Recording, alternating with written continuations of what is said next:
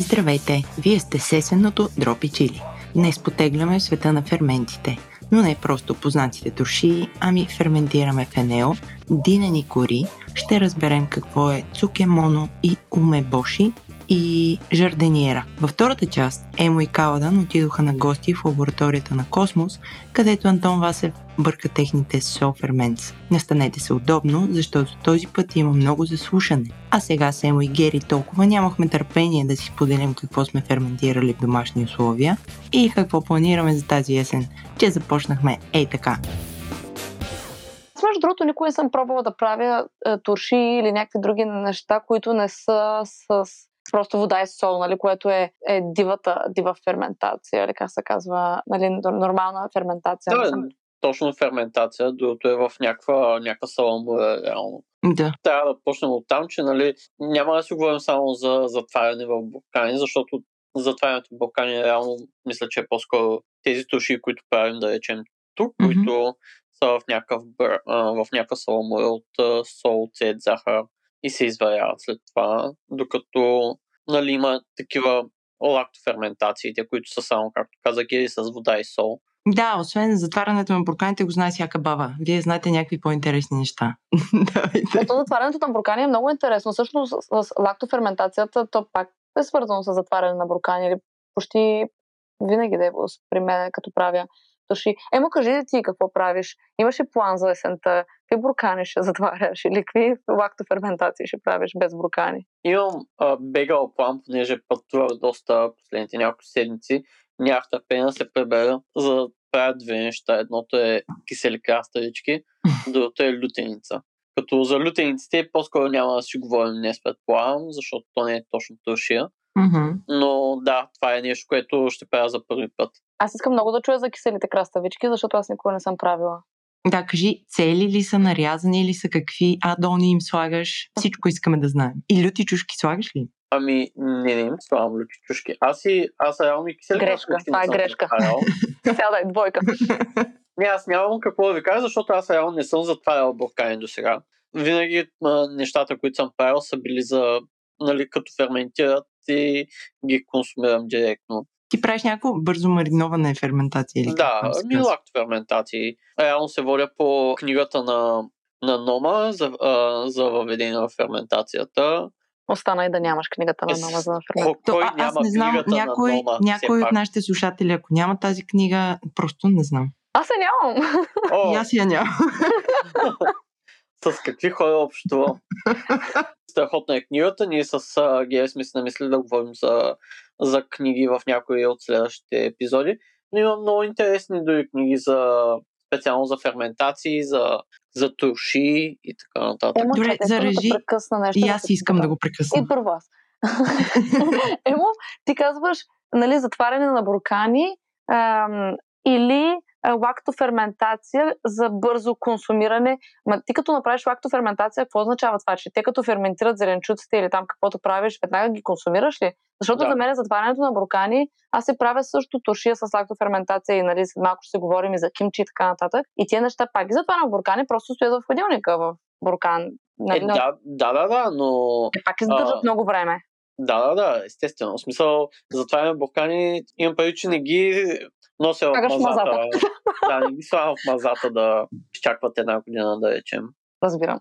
Okay. Иначе за, за киселите краставички специално, люта чушка е окей, okay. аз не, не съм против, може да направя някакво буркана с, но да речем някакви неща като класически, като чесън, копър, черен перна зърна, синап, синап задължително.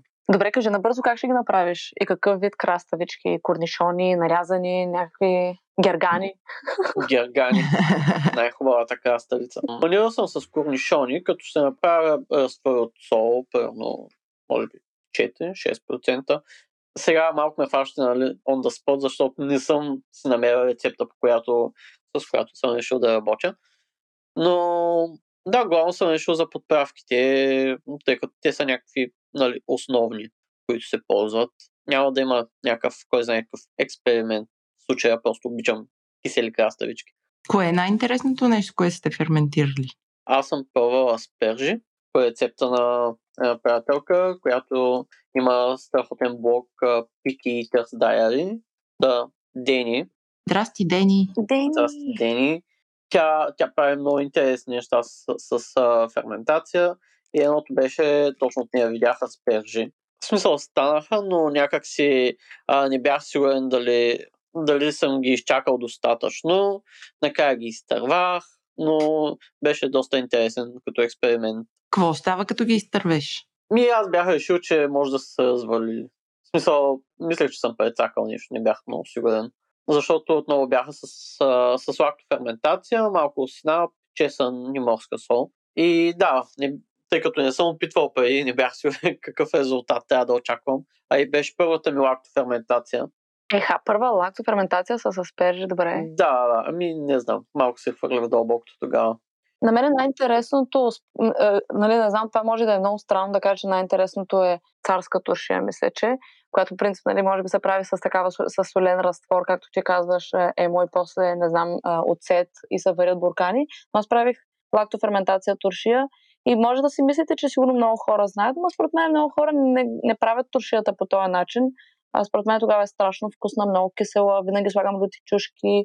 Не, че е нещо супер странно да се направи туршия, обаче като живееш далеч от родителите ти, които правят туршия и се научаваш да правиш такава, тя естествено нали, по, на мен ми е по-вкусна и по-здравословна, когато са лакто ферментирали зеленчуците. И просто вода се вари с, с сол. Мисля, че на един литър около една супена лъжица, около 2 грама и половина, мисля, че се слага сол на един литър вода и просто заливам зеленчуците като поистина водата и за 3-4 дена, зависи колко е топло вкъщи, ферментират, стават достатъчно кисели за моя вкус и после ги слагам в хладилника и това е пък в самата, самите зеленчуци. Слагам винаги карфьол, червен чушка или червен пипер, който както иска да го нарича, моркови, люти чушки, ето такива неща. Вие правили ли сте такава туршия? Не, аз съм консумирал само. Сигурно има кой да ти прави. Ами, между другото, баба ми а, прави най-различни видове туши. И една по, по-необичайна, в смисъл, не знам дали е необичайна, нали то си приел а, някакви неща, че са а, супер такива нормални разпространени и в следващия момент а, се казва, нали се оказва, че никой не е ял така. Не никой, но нали, това е супер преувеличено. Но че хората около теб не, не правят такива нали, същия вид души, защото а, всяко семейство си има собствени, собствени рецепти, които следва. Та, едно от любимите ми неща, които баба ми прави е а, патладжан, консервиран с, а, с чесън и копър. Преди това мисля, че е изпържен и е нарязан на филийки. И това нещо става, нали, то няма някаква саламура вътре, просто е натъпкан с подправки, е много вкусен. И какво, кой е, така се казва, консервиращия агент? Олиото ли? Мазнината ли? Не, то се слага, нали, слага се оцети, ня, а, така саламура от оцети, захар, мисля и сол. Ага. И после вари бурканите.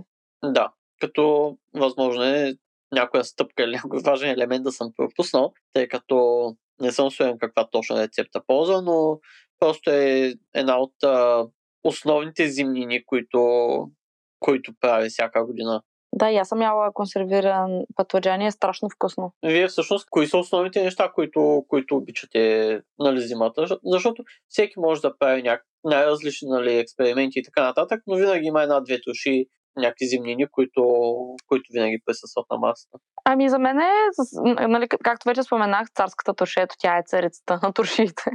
Аз много обичам такава туршия и като а, просто и като нали, зимна салата някоя наричат. Според мен е много хубаво зимата да има такова нещо. И си, по принцип, като правя лактоферментация, затварям поне 4-5 буркана такива и са в хладилника цяла зима. И също кимчи. Просто го използваме за страшно много неща. И кимчи палачинки, и а, го слагаме и като правим stir така че кимчи задължително. Преди няколко години даже бях поканила няколко приятелки вкъщи и бяхме направили огромни количества кимчи, да речем нещо от сорта, всеки се прибра вкъщи с по 3-4 огромни буркана. Така че и кимчи имаме винаги в хладилника зимата. И обичам също и кисело зеле, обаче никога не съм правила и не знам как се прави. В принцип се купувам от от магазин, но не ми харесва много това купешкото кисело зеле, и, но не смятам и да си купя бидон и да си, и да си правя, не знам. Ама защо? Как няма да купиш бидон? Каква българка си? Може да си купя. Да, аз, аз също, нали, то ще разгледаме по такова подобно кимчето. Но киселото зеле е доста разпространено като, като фермент, а, нали, не само в България, но като цяло в, в Европа, според мен, защото го има и в балканските държави, и после в Унгария, в Австрия, в Германия е доста разпространено, а, макар и там нали, рецептите да се различават малко или много. Емо, ти знаеш ли как се прави българско кисело зеле? Знам как се прави и дори а, имам не е за точно забавно, но интересна история от университета. А, аз съм учил в економика във Варна и там а, имахме, един от семестрите имахме предмет за, за разни проекти, финансиране на проекти. Трябваше да се разделим на, на групи от няколко човека и да си измислим някакъв иновативен продукт, който да разпишем като бизнес план и така нататък, да го доведем до живота едва ли не. Та с моята група решихме да направим уред за претакване на зеле. Защото зелето, когато тръгне на ферментира, трябва да това претакване, не знам как се нарича? Смисъл, така се нарича претакване, аз така а, го знам. Също така го знаете. Окей, не е някакво локален термин за Северна България. Бяхме измислили да става автоматизирано това нещо с дистанционно. Това се случва нали 2011 примерно. Та, нагласяш си таймер и да речем два или три пъти през деня или един път през деня в точно определен час, това нещо да става автоматизирано. Излишно я казвам, че всички имахме шестици и доста впечатляващо. Дори бяхме направили прототип. В смисъл, наистина го имаше това нещо. Благодаря на някои от по-технически а, ориентираните ми колеги. И да, беше доста, доста интересно. Ама, Емо, какво се е случило? Защо това не се е превърнало в а, топ устройството на България? не, не знам и до сега не помня в интерес на истината какво, какво точно се е случило. Сигурен съм, че сме си говорили как трябва да го пуснем на пазара, защото нали, правяха някакви бизнес планове, кога точно трябва да се пусне продукта, нали, трябва да е, не е октомври, ноември вече, когато хората са намислили какво да правят, ми така летните месеци, да речем. Ти направи ли зеле? Ще правиш ли зеле? Без а, дистанционно управление за претакване? Не, той, баща ми и дядо ми правят предостатъчно зеле за, за всички семейства, общо взето за цялата рода. При баща ми специално е доста такова традиционно да има два пъти да се заложи, така че да има, да речем, от ноември до април зеле. Джак, при вас как е с киселото зеле? Консумирате ли? Да, консумираме, но напоследък, последните години, по принцип това беше в ресора на майка ми и баща ми. Те се занимаваха с зимнината, но последните години не са много активни, не, не им се занимава. Но аз това, което правих миналата година, беше, правих си така бързо ферментирал червен лук и фенел. Фенел, не знам точно как се казва. Да, така мислях да подхвана темата те попитам за маринования фенел. Да, беше, аз понеже много, много обичам този зеленчук и правих си с бърза такава топла марината, само с оцет и разни други меродийки, но иначе за традиционните турши, понеже вече никой в семейството не прави, и аз съм си намерила една баба на пазара на римската стена, която прави една овджийска туршия, която много прилича на царската, обаче е с зелени чушки, а не с червени. И това много променя вкуса на цялата работа. Вероятно има и там и още някакви тайни, които прави тази баба, но тази туршия е страхотна и я прави леко пикантна. Тази година нямам търпение пак да отида да видя дали е направила туршията. А къде каза, че това е да се запиша? На, на римската стена пазарчето си има една бабка там, и ще ме заведеш. Да, ще те заведа, няма проблем. Вече виждам а, Гери как си носи за Копенхаген. Буркани. Буркани с туршия. да. Дори по-добре, няма да са буркани, ще са прямо в а, турбичка на Елонова, ако ако слагат или нещо такова. Ще се запася. Аз се сещам за две неща, които искам да кажа. Едното е това, че като казваме, нали, кой прави зеле в къщи, че са предимно родителите. Моите родители не могат много да правят зеле. Според мен не са се научили от техните родители като цяло. Като че ли е, някаква мисъл е, на, на трапи тук, че може би след 20 години никой няма да знае как се прави зеле, така че аз имам за цел да се науча как се прави кисело зеле тази зима. Емо ти ще ми кажеш, ще разпишеш дядо ти и баща ти какво правят, аз искам да се науча. И друго, Джак, което ти каза, ми напомни всъщност, че вкъщи също никога не оставаме без а, маринован червен лук. Нали, това, което ти казваш, да, бързата да. марината с оцет, захар, и вода и сол. Това е нещо, което според мен подхожда на толкова много и салати, и сандвичи, и каквото там се сетеш, месо печено като, като гарнитура. Просто червения лук е много така, пасва на много неща, маринования червен лук. Да, и става независимо в какво го слагаш. Аз съм си го слагала и бъркани яйца дори, само защото ми е много свежо и така ми да, хрупка, много, много приятно. обичам също. Ай, може и само в салата да се добави дори. Между другото, аз това ми е интересна тема, че в България, да речем, душите се смятат като зимнина, сега mm-hmm. да речем от а, ноември, декември до към март, докато, понеже споменахме кимчето, то е основна храна в абсолютно всяко ядене, не е сезонна храна. Какво мислите? Има ли, има ли място тушията в а, нали, ферментиралите продукти на ежедневната трапеза или е нещо по-скоро за сезон? Аз съм супер за да е целогодишно, освен това, не само заради това, че е вкусно, а и защото е много, много полезно. Да, той има много ползи в, в ферментиралата храна като цяло. И тук малко аз, мога, аз го обяснявам с това, нали, някаква моя си логика, не знам дали е вярна, че тук имаме много хубави пресни зеленчуци, mm-hmm. плодове лятото имаме някаква сезонност все още. И хората малко не, не искат да си попиляват а, място на масата, да речем, с нещо, което се яде зимата. То има и нещо друго, че ние, аз съм го забелязала при българи, не знам при другите дали е така, но при нас има едно такова нещо, това не е храна за лятото, или това не е храна за зимата. И винаги хората имат такива някакви а, предубеждения. И според мен повечето хора смятат, че туршията не е храна за лятото, което аз не съм много съгласна. Но той има летни турши. Не знам дали знаете, обаче а, традиционно, според мен, аз не съм, не се спомням дали а, моите баби са правили такова нещо, но съм чувала как лятото, да речем, се прави в някакъв вид салата дали е с, с някакво лятно зеле или зелеобразно или, или краставици, например, и са, като се мариноват или като се овкусят от сутринта и когато е много горещо лятото, те си ферментират леко mm-hmm. и да речем за, за вечеря а, са по, а, по-кисели, нали, с повече, с по-комплексни вкусове. Така че аз съм чувала как хора правят а, а, такъв вид а, бърза туршия или по-такава ферментирала салата. Не знам, не сте ли чували? Аз съм мисля, че това е нормално и лятото да се консумират по този начин. Нали? Не, да, не туршия в, от буркан, да. но да направиш салата, която леко да, да ферментира. Е, така че според мен и в България може би целогодишно се е консумирало някакъв вид лактоферментирали а, зеленчуци. Но естествено по-популярно зимата, ако е това, mm-hmm. което нали, смятаме за което излиза от буркан. На мен, ми, е, на мен са ми интересни какви неща може да се, така, да се направят ферментирали, защото по-такива Нали, писват и да се една и съща туршия, едни и същи там карфиоли, моркови и прочие.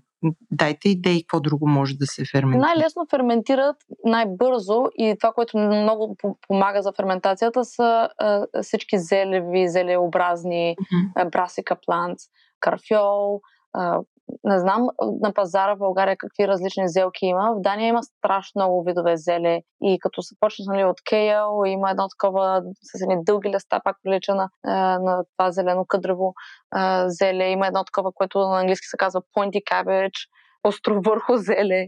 Има много-много видове. И всички тия зелки, те просто ферментират много бързо, за един-два дни а, зимата. Ако, искаш, ако някой иска да направи туршия също, да, когато, като добавя едно-две листа зеле, Mm-hmm. Също това спомага за бързата ферментация и всъщност те могат да се накълцат на ситно, могат да се сложат каквито подправки човек обича а, с... А, аз мисля да направя също някакво зеле с, с а, люти чушки, аз също обичам много люто, или и също с, като подправка да му сложа сичуански пепа, пепер. Mm-hmm. А, така че да стане хем люто, хем с нали, този ефект от сичуанския пепер. А, според мен зелето в него има много потенциал и карфиола ние говорим за по-необичайни работи. Един от най-ярките ми детски спомени, свързани с храна е сушия от диня. Не знам дали сте яли, дали сте виждали. Но да, дини, и то не, не, не от цяла диня, дори от динени кори специално, които се слагат в, дори в царската тушия. И това нещо звучи супер необичайно, обаче е много вкусно. Това е супер популярно в Израел. В Израел се правят а, такива турши от, от динени кори, но, а, динени кори, да. но аз съм виждала туршия от нещо, което се казва динче, динчета. Малки динки. Малки дини, да, също. Също е супер. винаги ми е било много ужасно това, защото си спомням, съм го виждала само на село и като дете ми е било някак така, не ми е било привлекателно, обаче сега би ми било много интересно да го пробвам. Правил ли си някога, Емо? Не, не съм правил, бих в интерес на истината, но предполагам, че трябва да са някакви нали, естествено биогени, тъй като за да не са събрали в кората някакви препарати и така нататък. Не съм много сигурен в интерес на истината, но, но да, определено бих направил и бих опитал.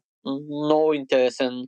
То не е сладко, нали, по никакъв начин. То се ферментира и става кисело. Да, даже доста кисело си го представям аз. Но е, но е чудесно. Другото нещо, което, а, за което се сетих е по-интересно за, за ферментация са ферментиралите лимони, Мгм. което, нали, то не е точно туршия за консумиране директно, но Прави се... всяка манджа фантастична.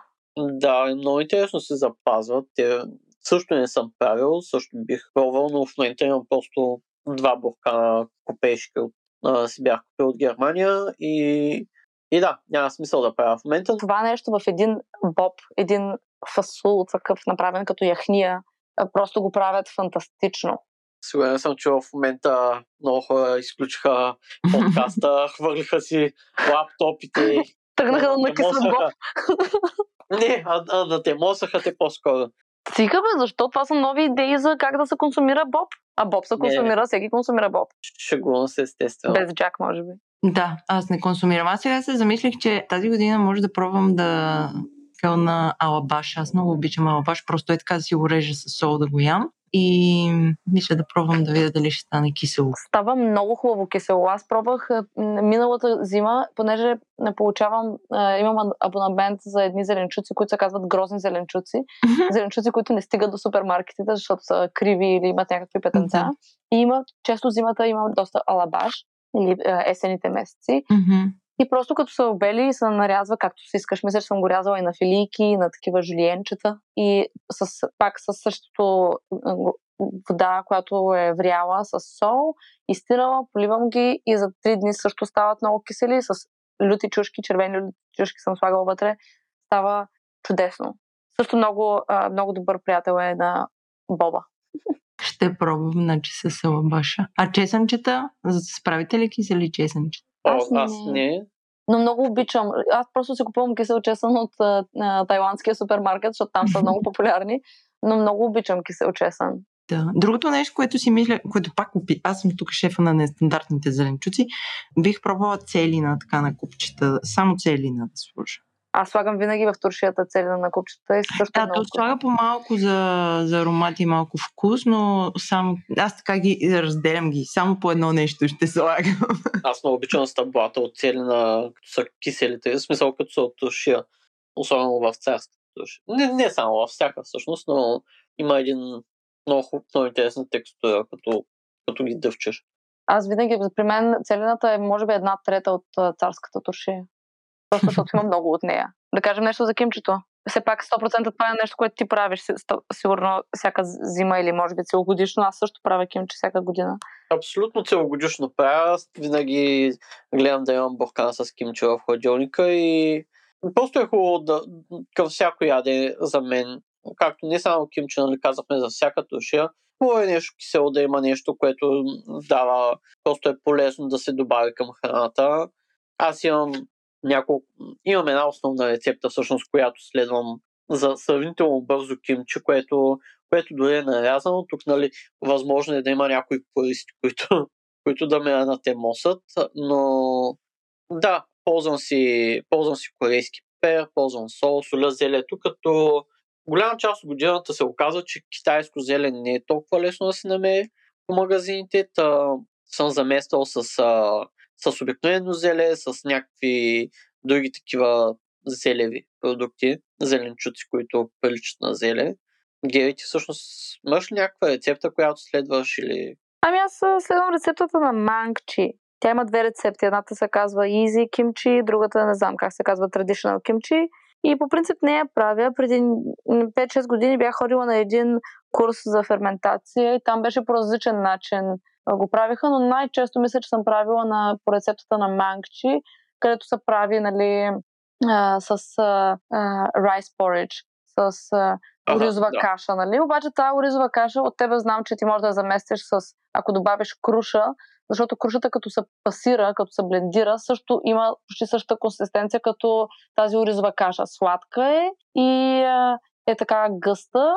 Съответно, на мен много ми допадна твоята идея за крушата. Не знам ти откъде го знаеш това нещо. И последния път правих по тази рецепта, която ти ми каза. Нали? Просто замених оризовата каша с круша. Ами да, то не е задължително да е круша, може и, и, и ябълка да се ползва. Аз всъщност не, не помня къде съм, къде съм гледал точно рецепта.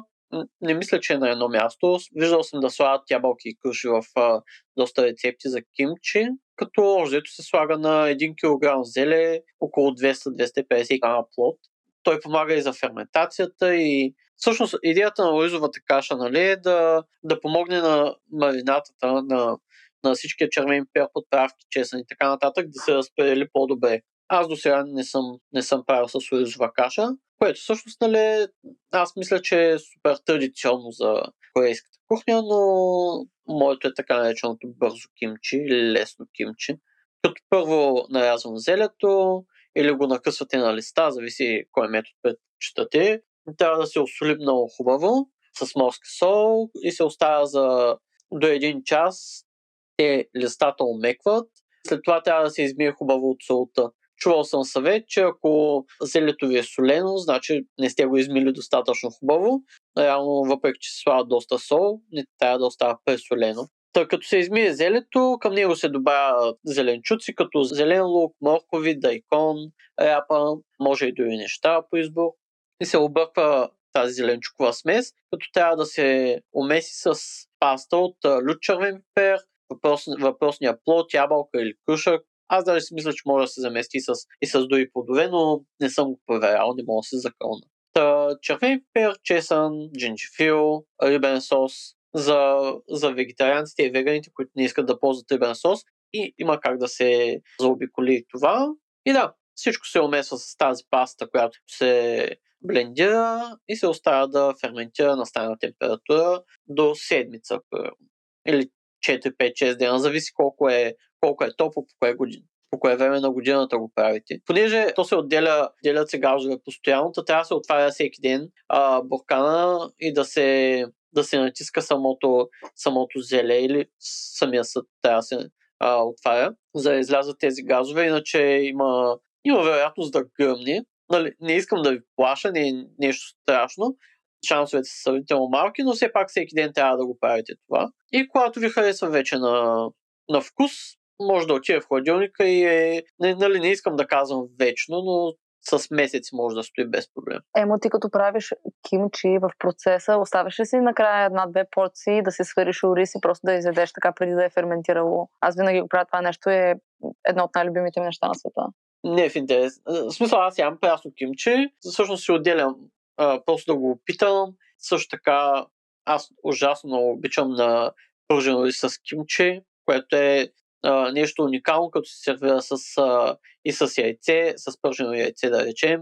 Е нещо, което определено трябва да опитате. Дори суровото кимче, в смисъл неизготвеното кимче да не е вашия вкус, да не е вашето нещо, тъй като той има такъв по-остър вкус, а, кисело е, солено е, има, да, има интензивен вкус.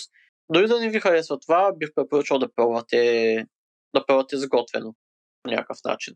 На мен ми е интересно, да речем, родителите ти, ако са пробвали кимче, какво смятат, защото аз имам такава теория, че е, тия ферментирали зеленчуци, например киселото зеле, за мен е киселото зеле, което се прави вкъщи и зелевите сърми от, от това зеле най-много, най-много ми харесва тия вкъщи. Често ми се случва, когато ям навън зелеви сърми, те да не ми харесват или пък киселото зеле да не ми харесва. И по същия начин с кимчето имам чувство, че обичам най-много моето, моето кимчи. Обаче пък като а, за моите родители, които имат според мен някакви очаквания как трябва да, какъв вкус трябва да има кисело зеле, като им предложих кимчи, и аз мятах, че много ще го харесат, защото обичат и нали, ферментирали зеленчуци, обичат люто, обичат а, нали, идеята за лактоферментирали зеленчуци, въобще не им допадна. О, да. Моите родители не се доближават до кимчи, нали, ако е възможно. Особено този мирис на ферментирал чесън на баща ми изобщо не му допада. Правил съм пържен рис с кимчи, който според мен им хареса доста повече. Затова казвам, че ако не ви харесва нали, сурово кимчи, като е сготвено, като е запържено, като е карамелизирано, да речем, правил съм банички с кимчи и прас, което е супер коледно такова ястие за бъдни вечер, да речем. И с, и с суха чушка, това е нещо, което може да си хареса по-универсално, като вкус не е толкова остро. Кимчето като се карамелизира, става много... Достъпно е. Достъпно е просто този начин кимчи палачинка, кимчи пенкейк също според мен е доста... То не е толкова универсално, но просто според мен е много вкусно и много се харесва на хората. Аз също съм, го пред... съм предлагала такава палачинка на хора, които ни обичат кимчи и е, винаги много се е харесвала пак с е, прас или с, е, с печен лук, няколко яйца и малко брашно. И просто са, нали, да стане консистенцията на е, тесто за палачинки, слага се кимчи и пресен лук или прас, каквото има нещо по-зелено и на тигана това нещо се обръща и може да се сервира поръзано с сусамови семена е много вкусно. Не знам, Емо, пробвал ли си, имаш ли опит с кимчи пенкейк? Да, пробвал съм в нас. Наистина става супер вкусно. Кимчето е много интересен продукт. Може да се влага в много ястия. Според мен, според мен в момента корейската храна навлиза доста бързо в България и те първа, и те първа много хора ще откриват а, и самото кимче като, като туршия. На мен ми е много а, така обичам да се сещам за един момент, в който се запознах с а, колеги в университета от, а, от Корея и когато аз им казах, че съм от България, те казват, о, България, това е чудесно място с много планини, нали? А, а когато кажеш в Дания, че от България хората често се сещат за Слънчев бряг и питат, нали, какво мислиш за Съни Бич, което на мен ми е много досадно. Но корейците ми питаха, има ли много плани в България, защото при нас има толкова много реклами на кисело мляко, което е направено от монаси в а, планините. И ми беше много странно, а пък аз естествено ги питам за техните домашни рецепти за кимчи и така нататък, така че а, според мен беше странен, нали, това момент, в който те очакваха аз да им кажа всичко за киселото мляко, и те да ми кажат а, всичко за, за кимчи и тайните, които те знаят.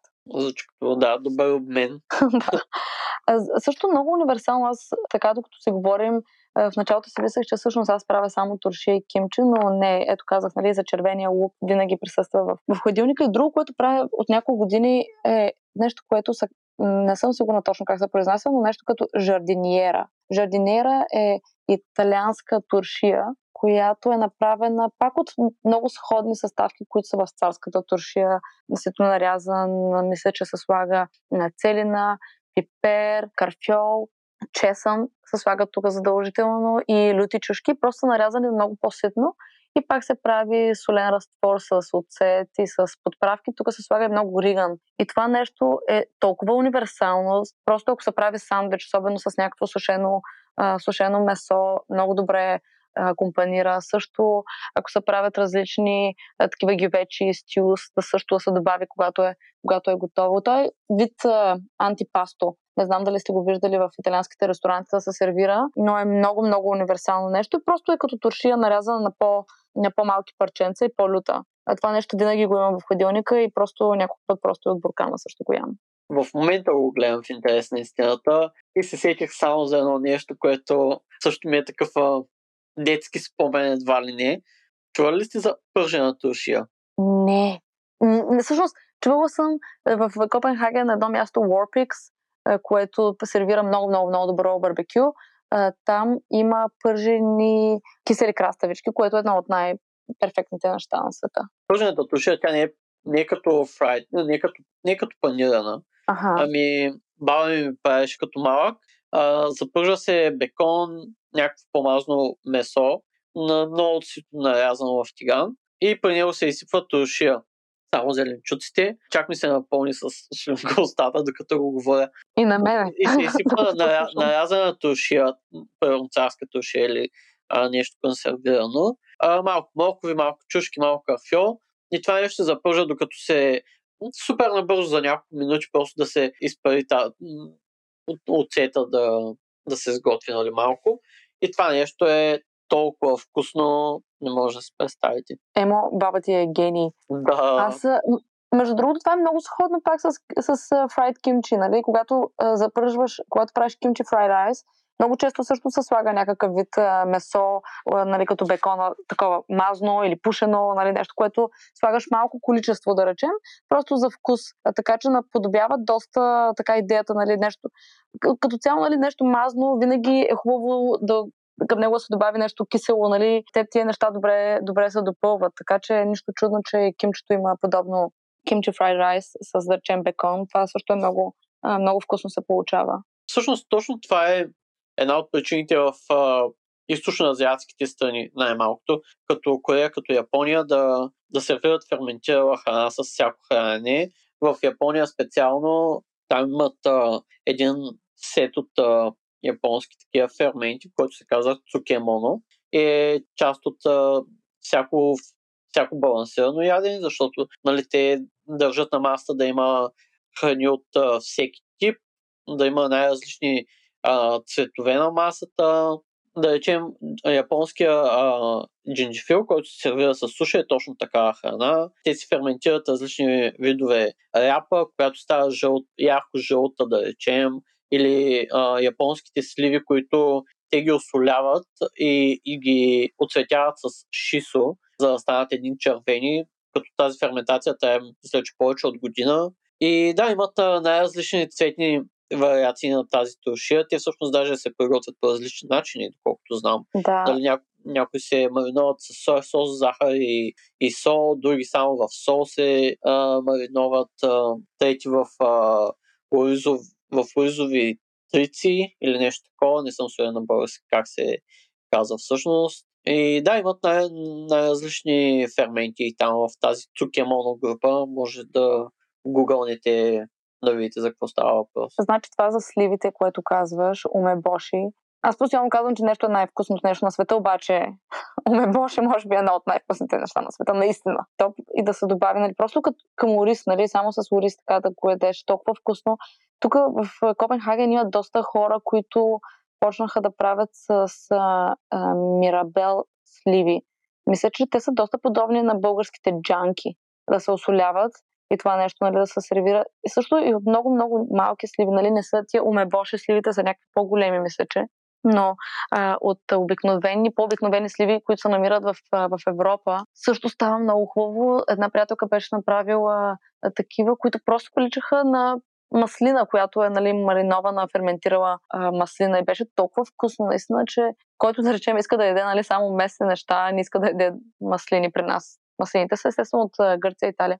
Испания. Но това нещо беше просто като а, альтернатива за маслините. Много, много вкусно и много солено, много приятно. А, така че това също ми дава идея да пробвам с... В момента а, при нас е сезона на сливите, да пробвам да експериментирам и да направя някакво татско умебоши. Направи го заради мене. Аз а, няколко пъти се чуех нали, пролета, лятото, този сезон, нали, май, юни, юли. Дали да не направя с български джанки, с сливи, но реално не задълбах толкова в, в самите рецепти и така и нищо не свърших. Да, определено умебош е един топ като деликатес. Той е супер. Ти събуждат всички сетива като цяло. Абсолютно. И просто тази нали, соленост. По същия начин е, е жардиниерата. Айде, може би умебошето има и повече нали, качества, така по-полезно е, ако е нали, само ферментирало с сол където, нали, за разлика на това, жардиньерата е с а, такава марината, като нали, за нормални троши или кисели краставички и така нататък. А, да, забравих да кажа, в нея също има олио, нали, а, както, както също и в някои троши, предполагам, хората слагат. Но това е точно което казваш, като сервираш на масата и като сложиш нещо, което да има нали, с толкова много цветове, жардинерата е много-много подходящо и нали, пак е доста универсално, както ти казваш, с месо, Никога не съм пробвала нали, топлино да я обработя, ако, ако запържвам някакво месо, което нали, вкъщи не се случва често да ядем месо всъщност. Обаче със сигурност а, така тази седмица може би ще пробвам и умебоши да си подготвя продукти и за жардиниера, и за царска туршия, и за кимче. Искам да кажа, че когато Гергана си идва към България, да, да, да носи семпли. Защото разказахте за толкова, толкова интересни неща, които въобще не съм пробвала. А, аз дори не съм фен на кимчето, извинявайте, сега ще си тръгна. И така. Джак, според мен това е, ти трябва да пробваш, ти обичаш люти неща и според mm-hmm. мен обичаш кисели неща. Според мен трябва да пробваш да си направиш или да си направиш с някой, защото аз също, на мен много често не ми, а, така, не ми харесва кимчето, направено от други хора или в ресторант. Не знам защо е така. Според мен има нещо свързано с това нещо, къде ферментира и дали си вложил ти самия. Нали? Не искам да съм супер така езотерична, обаче според мен има някакво значение къде ферментира и така нататък. И също жардинера, според мен това е нещо, което много ще хареса, защото е доста люто. Това, това съм го пробвала, да, харесва ми, но с, с кимчето специално истина е, нали, че не, не съм се влагала достатъчно да, да, да пробвам ужасно много. Няколко пъти само съм пробвала. Това, което не ми харесва е, че е много меси цялото на, на изглед и другото е, че мирише страшно силно и, и много начесвам. Mm-hmm, да, според мен зависи. На мен ми се е случва това, което направя понякога да мирише много на, на лук, понякога повече на чесън, но наистина това е естествено. Нали, е, отново ние се казваме, че рецептите са, те са някакъв вид рамка и от нея mm-hmm. тази рамка може да се излиза и всеки да си слага, което обича повече или да премахва това, което обича по-малко. Така че, а, не знам, аз никога не съм си купувала, между другото, кимчи от магазина. Популярно ли е в България? Намира ли се в Русе, в София? В... Популярно чак не е. Последната година мога да кажа, че и тук мога да кажа, че съм го виждала на едно място в София. Емо ти? Аз съм го виждал на доста места, но сега е добър момент. А, сега е добър момент. А, значи, първо, нали, ако това ще е първият ви сблъсък с кимчи, може би трябва да пробвате в някои от а, азиатските ресторанти в София. Бих препоръчал къпен рол. На НДК имат а, локация, подлеза на НДК. Много приятен корейски ресторант, едно от по-любимите места за такава храна е в София. Също така аз а, опитах и съм вземал два пъти вече от а, чифлик ливади, които си правят собствено кимчи и всъщност е доста, доста хубаво, доста приятно. Една идея може би е по-кисело, но за моя вкус беше идеално. Отделно те правят и доста интересна версия на кимчи с а, иерусалимски артишок. А, не артишок, ами глупости. С земна ябълка. Или гу, гулия, нали така? С гулия, да. С гулия, което е много приятно, не е класическо кимчи по никакъв начин, нали? Но бих препоръчал и двете да пробвате, да, да ги насипно, нали, може да си ги вземете за вкъщи. Аз това си представях къде в София сме срещали, когато Гергана пита дали някъде сме виждали в Буркан. И затова казах не, че по заведението то е ясно, че може да се. Да, също така има, има два-три корейски магазина в района на, на халите на женския пазар. Включително на Мария Луиза е най-големия, който отвори близките месеци. Там със сигурност може да, да ви препоръчат нещо по-хубаво. Като там имат и, и дори корейски ферментирали зеленчуци, имат да икон ферментирал и са опаковани, са в вакуум, имат в бурканчета и, и така нататък. Да, определено тествайте. Дайкон, което казваш, също, нали, това е вид ряпа.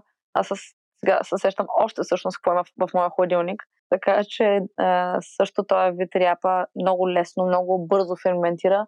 Голията също имаме такава туршия в къщи в момента.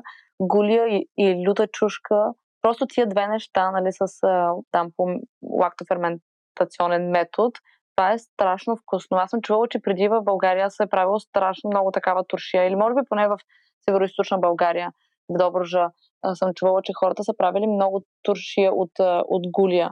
Много е вкусно и сега също и е сезона, така че хората да се експериментират, да ферментират. А сега, сега е чудесно време за това.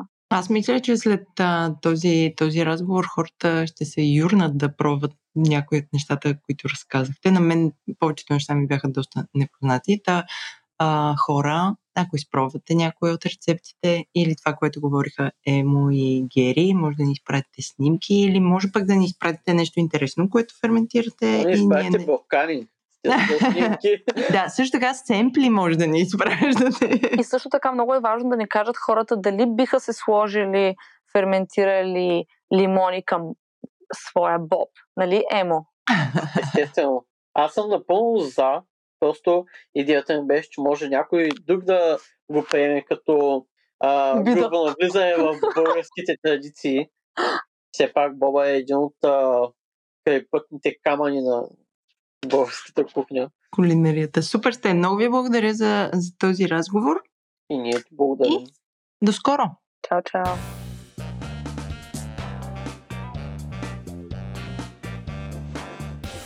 Вече сме пред космос. Пригответе се за много нови вкусове, приказки с живи бактерии, лабораторни експерименти, лайв дегустация и смешки. Космоса е супер! Здрасти, аз съм Владо и с мен този път е Емо и се намираме на едно място, където не очаквах, че ще бъда в сряда следобя. Здравей, Емо! Здрасти! Първо искам да кажа, че сме в, в Космос и по-специално в лабораторията на Космос, където сме с Антон Васев. Тони, кажи няколко думи за себе си и къде се намираме, какво се случва тук. Здравейте, ми намираме се реално в едно помещенице, което изградихме доста скоро и стартирахме един нов проект, който реално се нарича Soferments, част от Космос. Идеята започна още преди доста време с ферментациите, които правихме за ресторанта. И в следващия момент вече нали, прерасна в това да стигне до хората и всеки един да може да си закупи нашите продукти. И доста повече, защото не всички естествено успяваме да вкараме в менюто. Но да, това е нашето място. Малко, симпатично, спреднато и ферментирало. А, добре, аз имаш, ще задам аз един въпрос а, okay. предварителен. Ти каза, че се намираме в лаборатория а, и нашите слушатели със сигурност могат да чуят този звук а какво се случва? Смисъл, каква е тая машина? Според мен нарочно сте го пуснали просто за да има вайб на лаборатория, иначе като си излезем просто е в някаква пълна тишина и тук си представям такива като учени, бъркате някаква квас, гледате под... Аз очаквах и проветки, гледате някакви бактерии и така. Има, има, и, има и такива неща. Реално този звук е малко изненадващо за всички, но а, го издава един хладилник, който производителите са направили доста така необмислено а, потока на фреона и да, това, този звук го издава реално хладилника, не е някаква специална част от нашата ферментационна стая, така да го наречем.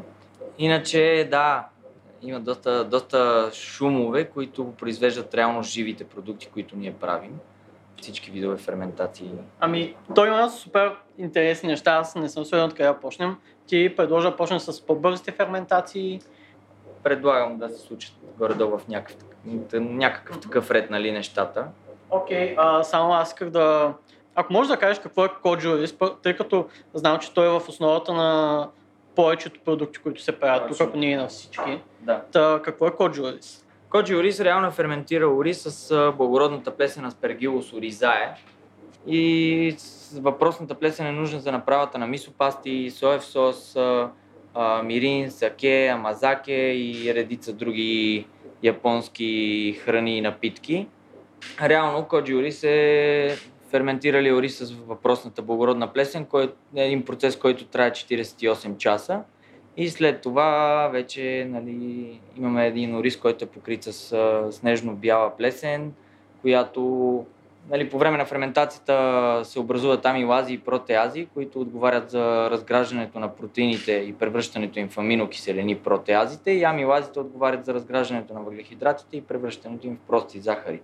Следователно получаваме един, така да го наречем, сдъвкан продукт, нещо, което в принцип тялото ни го извършва. Това вече се случва по време на ферментацията и съответно превръщането на протеините в аминокиселени вече дава и в последствие умами вкуса на продуктите.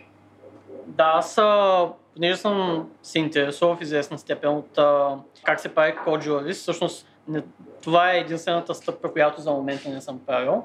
Знам, че самите спори, откъде си ги набавяш, има ли как, а, предполагам, че не може от, от нищото да си ги направиш. Да, в принцип работи с а, испанец а, от доста време от него взимам реално стартерите, защото спорите все още не съм стигнал нали, до там, дай Боже за в бъдеще до там да стигнем, но те се извличат а, в едни стерилни центрофуги, които не позволяват а, досега реално на заразения ори с а, нали, други бактерии, които евентуално могат да попаднат в а, стартера. Следователно, да, работи от доста време вече с а, а, извиняй, понеже като каза, работи с ни испанеци, си представях някакъв човек, проснати бактериите растат върху него. В смисъл, разкажи повече за това, какво, какво е точно това нещо? Еми, благородна плесен, която реално а, представлява като представете си се едно брашно, така да го кажем, или една пудричка, която... Да, да. Да, след, след като се свари ориза, се охлажда до под 35 градуса, след което вече се поръсва с въпросния стартер и се прибира при контролирана температура и влажност за 48 часа, за да протече ферментацията.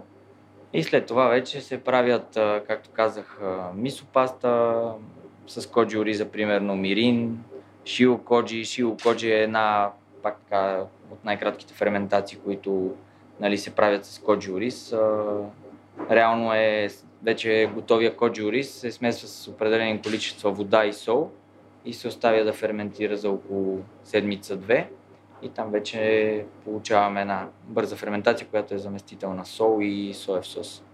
Евентуално е богата на натурален умами вкус, без добавени мононатриев глутамат и каквито и да било други подобрители. Да, окей, значи просто за хората да обобщим това, нали, да не си представят нещо извънземно, като кажем за зенорис и а, нещо опасно и така нататък. Това е просто а, един вид стартер за всички тези пасти и сосове, които, които се правят тук. Окей, с, с, с, с коя искаш да почнем? Виждам, че правите темпе, Темпето е друга благородна плесен. Да, след това ще минем да, и към нея. Okay, значи, За момента ще се придържаме към да, коджито или Коме Коджи. Тук пред вас, а, примерно, може да видите готовия коми, Коме Коджи Ориз. Нали, Коджи Ориз. Е, сега тук да се отваря една котия с нещо, което често да ви кажа, прилича на големи буци сусам. Това е, а, аз такова, това, до тук да, мога да стигна. реално е ориз, който е ферментирал с въпросната благородна плесена аспергилус оризае. Само секунда, ема на този аромат, с, с какво ще го свържеш? И на мен ми е интересно, честно казвам. Ами за мен това е такъв сладникъв аромат. Аз малко го свързвам а, по-скоро с а, нещата, които вече съм опитвал, тъй като първо нали, съм пробвал различни мисопасти, шио коджи съм пробвал и, и те винаги имат такъв сладникъв аромат, особено шио коджито като ферментира. Леко сладникъв, леко алкохол, алкохолен аромат има. Да, е, че и аз А шио коджи, често казвам, няма алкохол. Няма алкохол. Да, да. да. Смисъл, ароматът е на да, има, а, има много хора, между другото, намират различни, различни аромати и различни като вкусове, особено доста различни вкусове намират. А, а, реално аз го свързвам и повечето хора го свързват с плодов аромат. Самия аромат на коджи ориза. Естествено я има и плесента, гъба, което е напълно нормално. А колко време отнема, за да се превърне от нормален ориз в това, което гледаме? 48 часа. 48 часа при контролирани влага и температура и се получава ето това нещо, което виждате. А, добре, сега аз усещам, защото си приготвил, подредил си ни 1, 2, 3, 4, 5, 6, 7, 8 бурканчета с различни цветове и предполагам, ще комбинираме или не, не е това. Не е това. това. Всички казват, Владо, не разбираш. Шио коджи, което е с а, добавени вкусове, които има два варианта. Единият е да се добави вкуса по време на ферментацията на самото шио коджи и другия вариант, зависи от продукта или вкуса по-скоро, който се добавя, е а, да се добави в а, вече ферментиралото шило коджи, с цел да му се даде различен вкус, за да може нали, да има вече различни вкусове за, всек, за всеки вкус, така да го кажем. И разработихме 10 вкуса реално. В момента да, са само 8. Ама, като казваш, разработихме и това са някакви цяло нови, никой не ги е лизвал в целия свят и сега, ако ги... Аз захапя тая лъжица, ще съм примерно третия света. Нямам представа дали някой е разработвал, честно казано, до момента. А, имаме комбинации, примерно на шило коджи с трюфел, с лактоферментирали чили чушки, с а, пресърт леман, българска роза, което изненадващо излезе един доста добър продукт, както с пчелен прашец, а, боровинки, които вече това ще е, може би, последната партида, защото държим и на сезонните продукти. Същото нещо се случва и с мокинята. И реално има още два вкуса, които са с шиитаке и другия, който липсва е с черния лимон или така нареченото луми. В момента няма от тях. И така, още взето шилокоджито е това. Впоследствие ще имате възможността да опитате и да видите всеки един вкус. Нали, как го приема шилокоджито.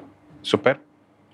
Добре, ами аз да кажа, че това е супер яко, нали, което, което се прави, защото поне аз до момента нали, имам много познати, които се занимават с ферментация, интересуват се от такива неща, но реално не се е правил на професионално ниво и всеки в къщи каквото си направи и дори така е малко а, непопулярно в България. Не знам. Сега. Да, са взето забравени неща и по-скоро вкъщи хората това, това нещо, което си правят е по-скоро лактоферментациите на плодове, на зеленчуци, плодове и нали така, но това нещо е доста, доста ново за България. Аз доста време се опитвам да го популяризирам, честно казано, и вече мисля, че успяваме това нещо да се случи. Вече има хора, които дори си закупуват, а, примерно, дехидратиран коджи ориз, за да могат да си направят всичките тези неща, които могат да си направят с него вкъщи, като мисопасти, шио коджи а, и вече там всички останали неща. И започва да имам все по-голям интерес, честно казано, което само единствено може да ни радва, че действително хората могат да се докоснат до един така полезен продукт.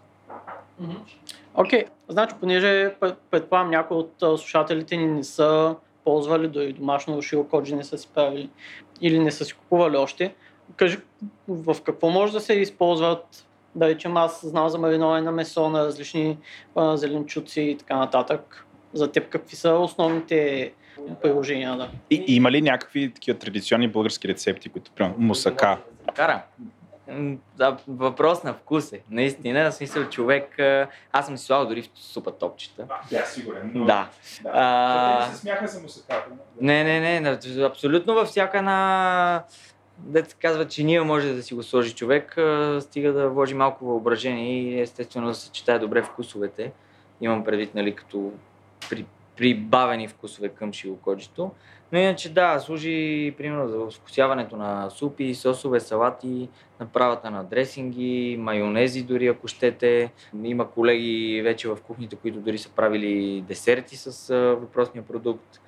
Така че общо взето е въпрос на креативност и желание, може би, да, да го вложите в там, където вие желаете реално, защото наистина е доста голямо а, добре, аз, аз много обичам това са въпросите на Владо Емо. Просто не, извиняй, не се, не се въздържам.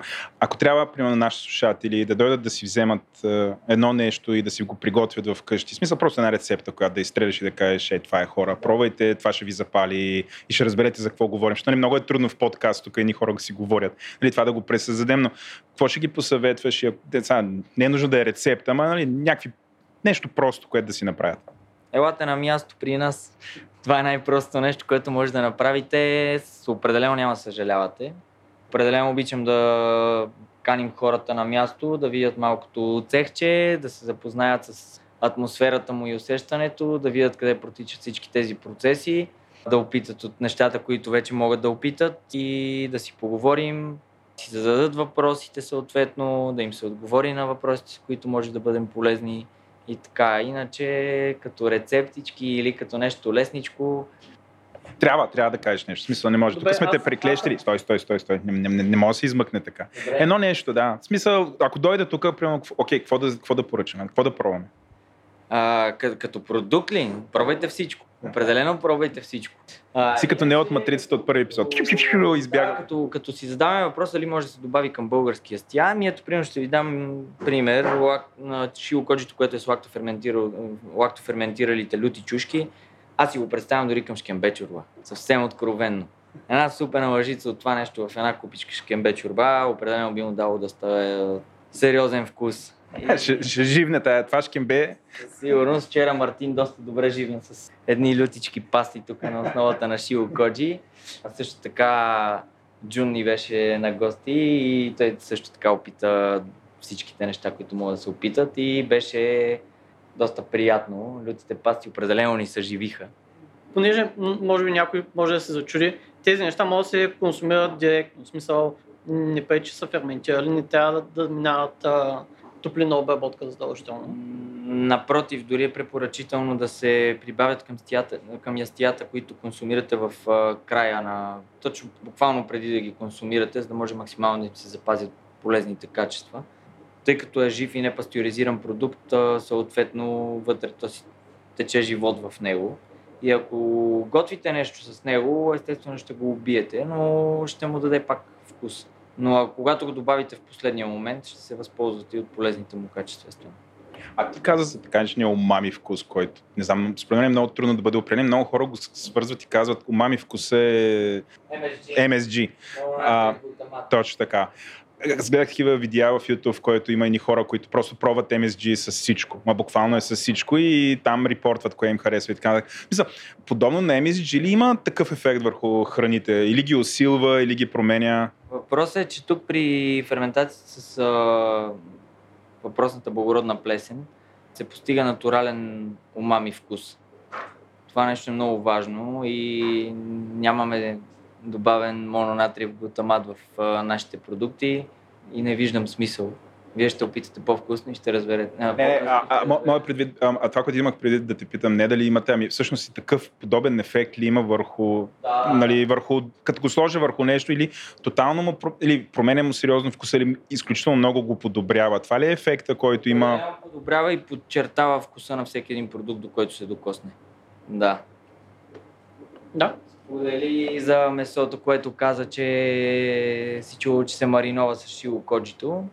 Принципно аз съм мариновал различни видове протеин, с кариджи съм мариновал преди приготвянето им, панирано пиле и като цяло всякакъв, всяко месо, което минава преди да ми е топлина обработка, може да се маринова за час-два. Мисля, че Да, зависи колко е нали, голям къта месо, буквално за 30-40 минути до час. Нещо, което се случва с него, реално се разпадат протеините и се Това е като ейджва, остарява месото. В смисъл става по... Става по... по-крехко. Да, да, да, то не е ли това е идеята на dry aging? Има, има вариант точно така, но това вече се случва по малко по-различен начин с а, въпросния коджи ориз, който след като излезе от ферментация се дехидратира при много ниска температура с идеята да му се запазят нали, всички полезни качества и ензими, които съдържа. Следователно след това, след като се дехидратира, се смива на пудра или на брашно и вече, примерно да кажем, даден телешки стек или а, свинска вратна пържола, дори ако щете,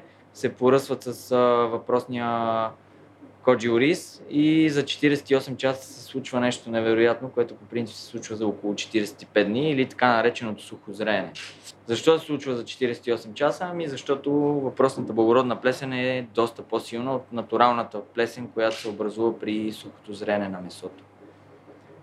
И общо взето, да, получавате един продукт за 48 часа, който има вкуса на А, абсолютно ме спечели. Тук смисъл, аз съм такъв. Както ми личи, нали, съм доста стек person. а, обичам там да ги, нали, да, абе, обичам да ги ям и да си ги готвя сам, но това задължително ще го пробвам. Смисъл, това е моят use case, който, нали, аз тип така, ако трябва едно нещо, нали, тук тотално ме удари в слабото място и така. А иначе, Емо, да, ти Аз тук малко искам да... Някой ако се съмня и си помисля, нали, звучи малко прекалено хубаво, малката магия, някакви такива неща, защото със сигурност има... А, да, има хора, които ни слушат и си помислят, че може би някакъв чит а, и нещо не е правилно. Та, това е сравнително, не сравнително, това е доста древна техника на ферментиране.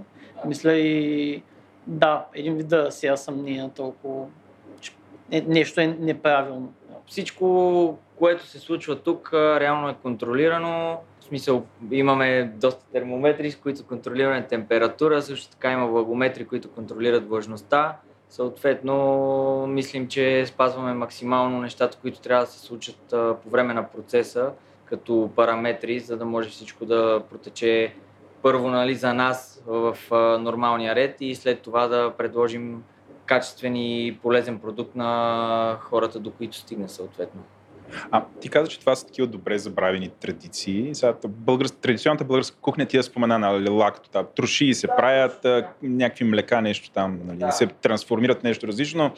Този вид ферментации, те били ли са типични за България или това наистина е нещо азиатско, което идва? Да, точно така. Идва от а, Япония, нали, специално за коджито говорейки, идва от Япония, като вече нали, има и на други места, като в Китай също правят соев сос. Той има много видове аспергилуси, като примерно по-типично за направата на соев сос е аспергилус сухае, което е една различна благородна плесен.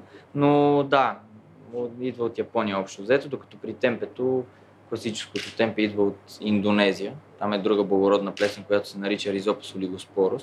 Пак е една контролирана ферментация за 48 часа на различни болови култури. Там по, по-скоро играе доста важна роля температурата. Нали, не е толкова важна влажността, колкото температурата. Но да, за темпето, ако искате да поговорим малко по-натам, може да продължим реално с малко по-бавните ферментации на основата на Aspergillus oryzae или Коме коджи. Да, разкажи за различните видове мисо.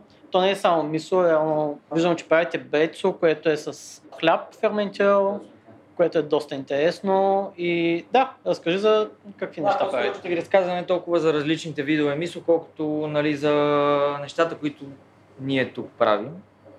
За широ мисо доста хора са чували. Това е младото мисо, нали, което е с, една, с един период на зрене между 3 и 6 месеца. Широ мисо или светло мисо се прави с соеви зърна и коджи ориз, определен процент сол, който по принцип е доста висок. Между 10 и 12% нали си е класическото.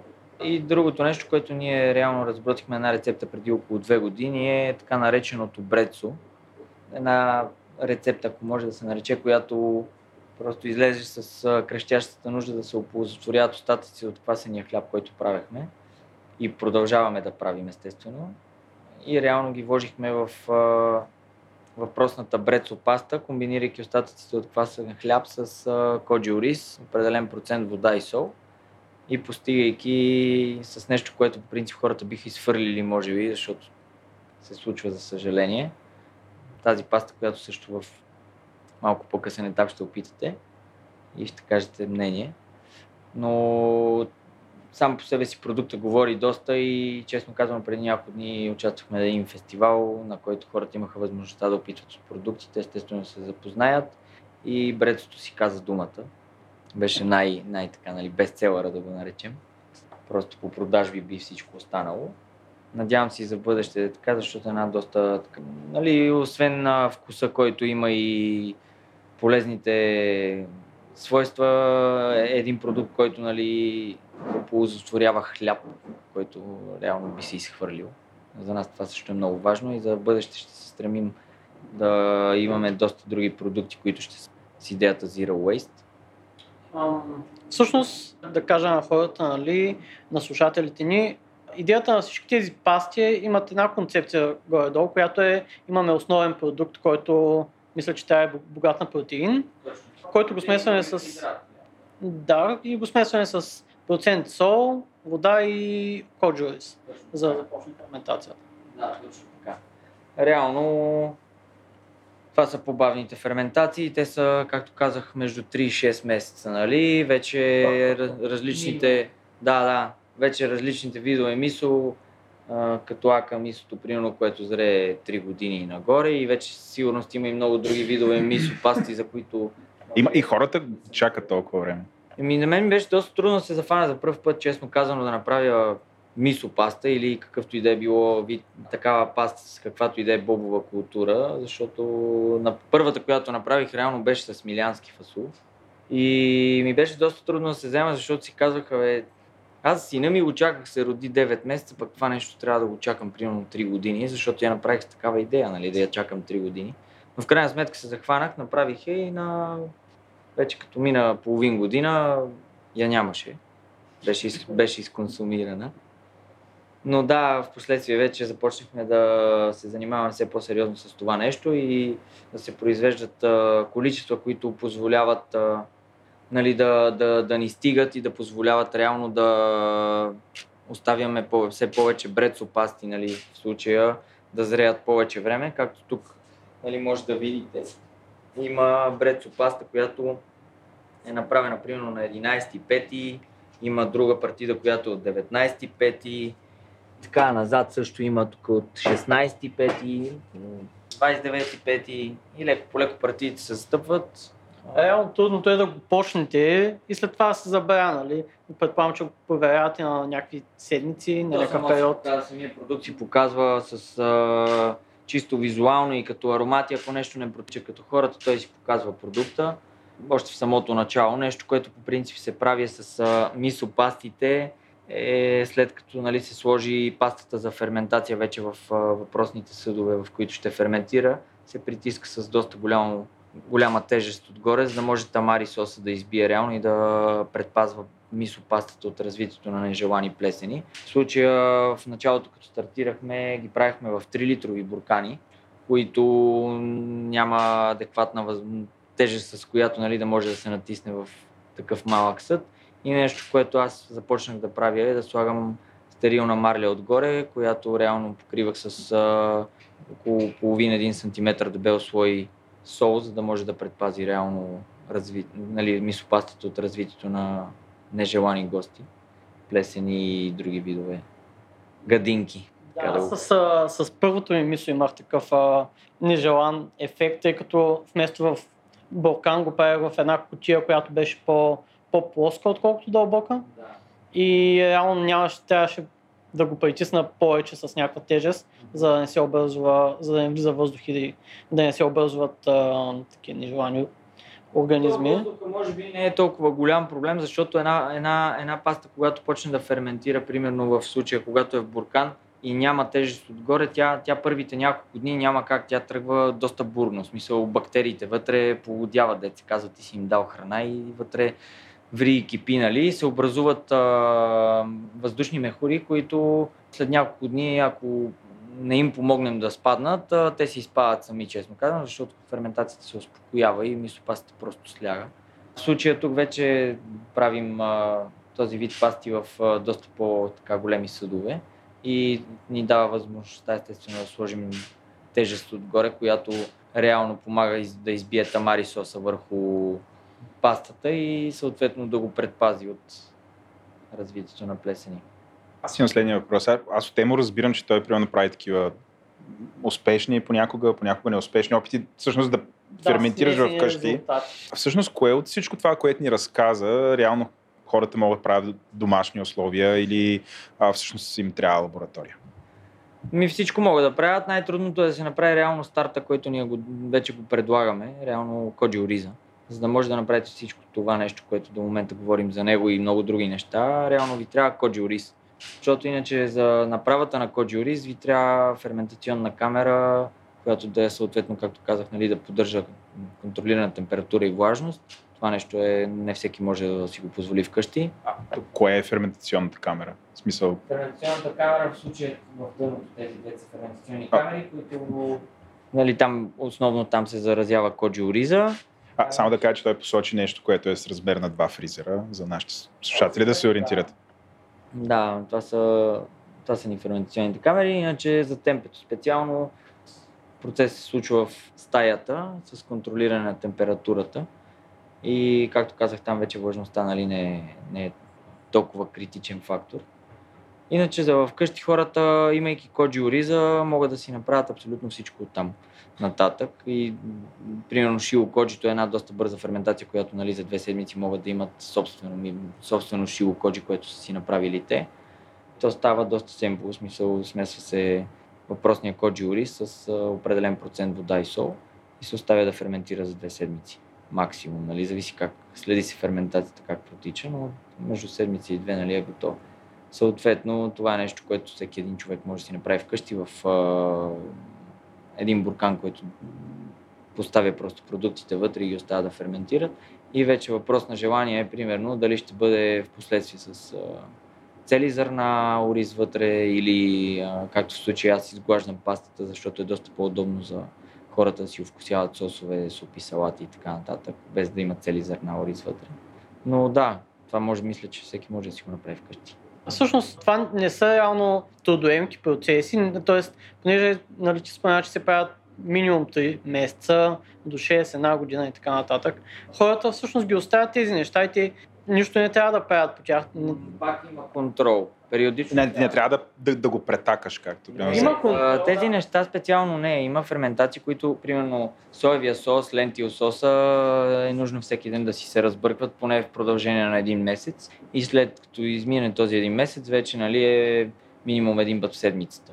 Но първи един месец си го бъркаш всеки ден задължително, но общо взето си се грижиш за него като едно бебенце, дете казва както и ленти соса, който разработихме с идеята да могат а, хората, които имат проблем с соята, да консумират соев сос, но без соя, нали, лентил сос, както го нарекохме. Също така направихме бред сос преди време, който определени хора успяха да се докоснат до него, които имат проблеми, алергии и непоносимости към соята.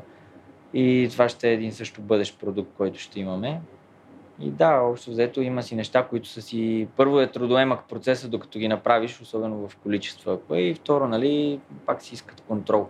Да, всъщност ние до сега не бяхме говорили за сосове, аз по-скоро за мисопасите имах предвид. Кажи за сосовете, какви сосове правите? То не са само сосове, ами има мирин, соев сос, тамари. Тамари соса реално излиза при направата на мисото и дори съм чувал, че го наричат злато на ферментациите, защото при направата на мисо паста реално течността, която се отделя е доста малко количество и за това го наричат нали, злато на ферментациите. В същото време е един сос, който е доста комплексен, в смисъл невероятен умами вкус наистина. И оттам вече тръгва направата на тамари соса. Тамари соса по принцип също така, доколкото знам, винаги е без глутен, в смисъл без жито, съответно.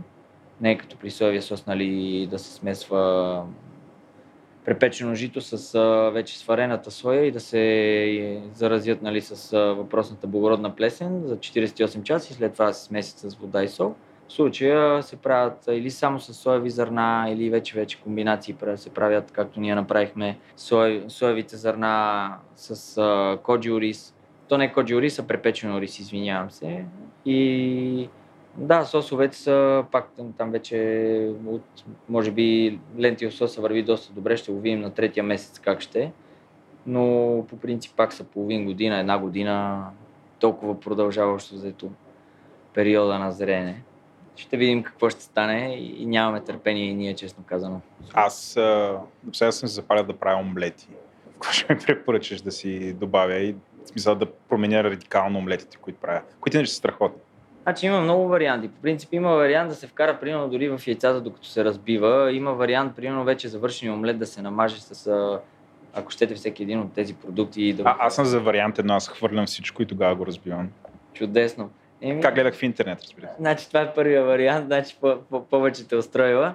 Но иначе мисля, че втория вариант е по-полезния. В смисъл, при вече готовия омлет, просто да се намаже с а, която и да е от а, шило, коджи пастите или сосове, както искате го.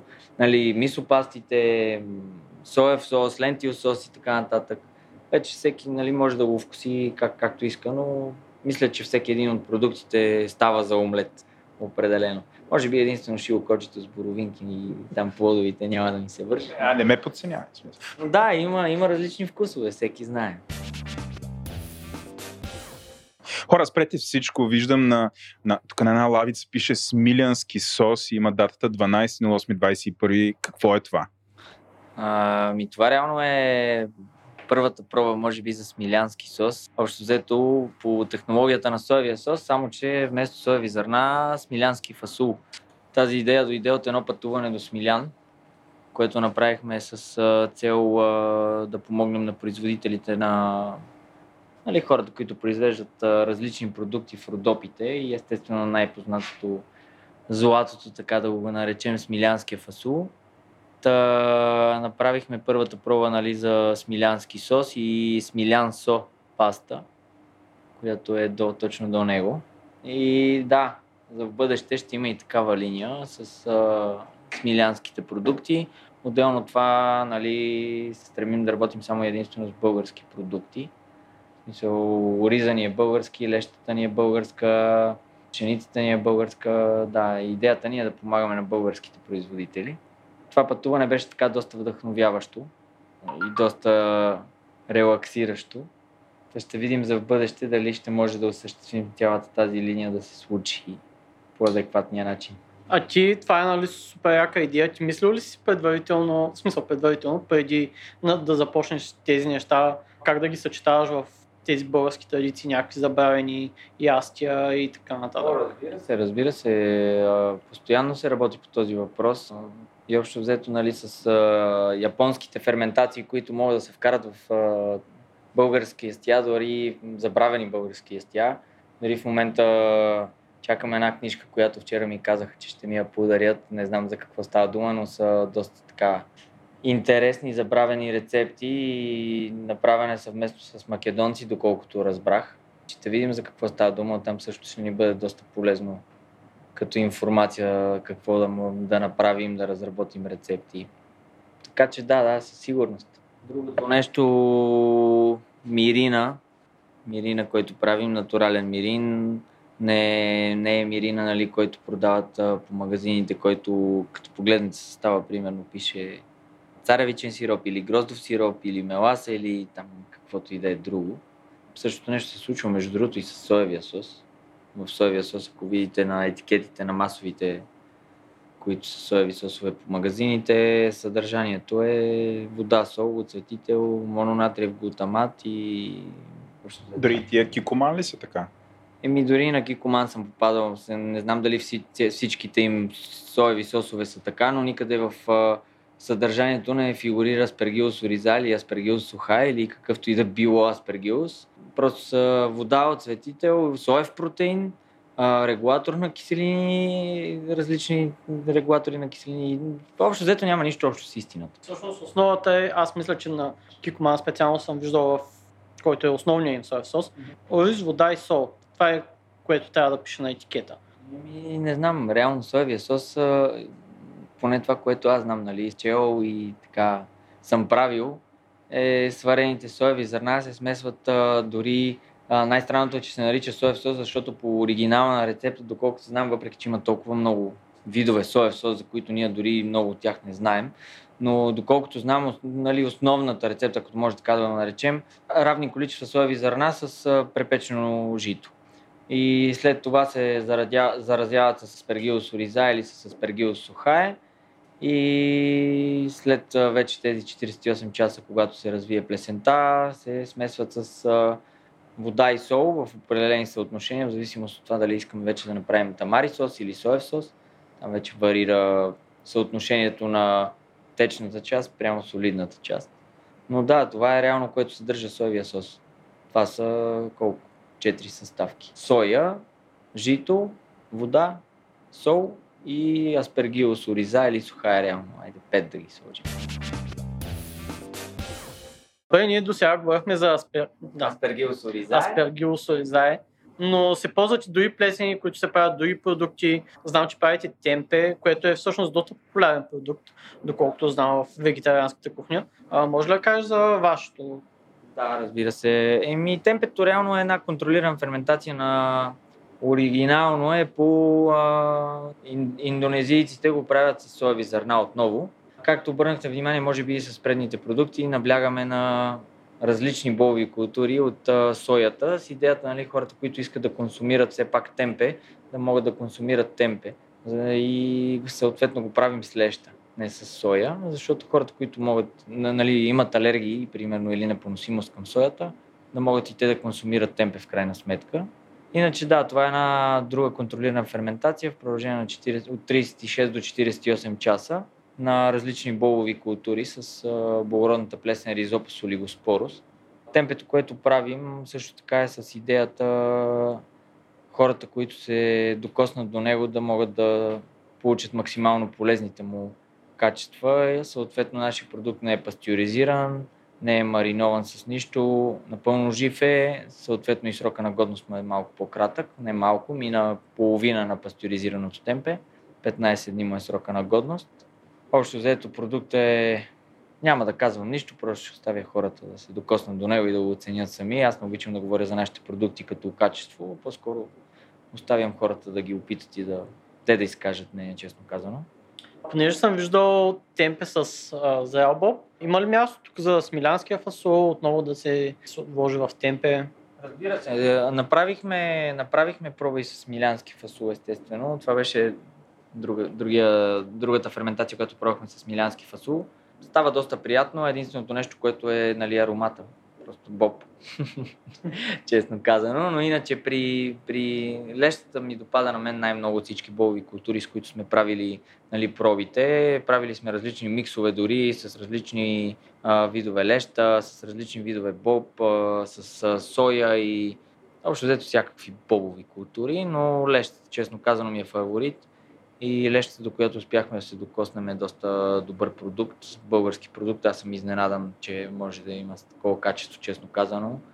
Още при приготвянето, при варенето на лещата отделя един аромат на ядка, който е доста така приятен.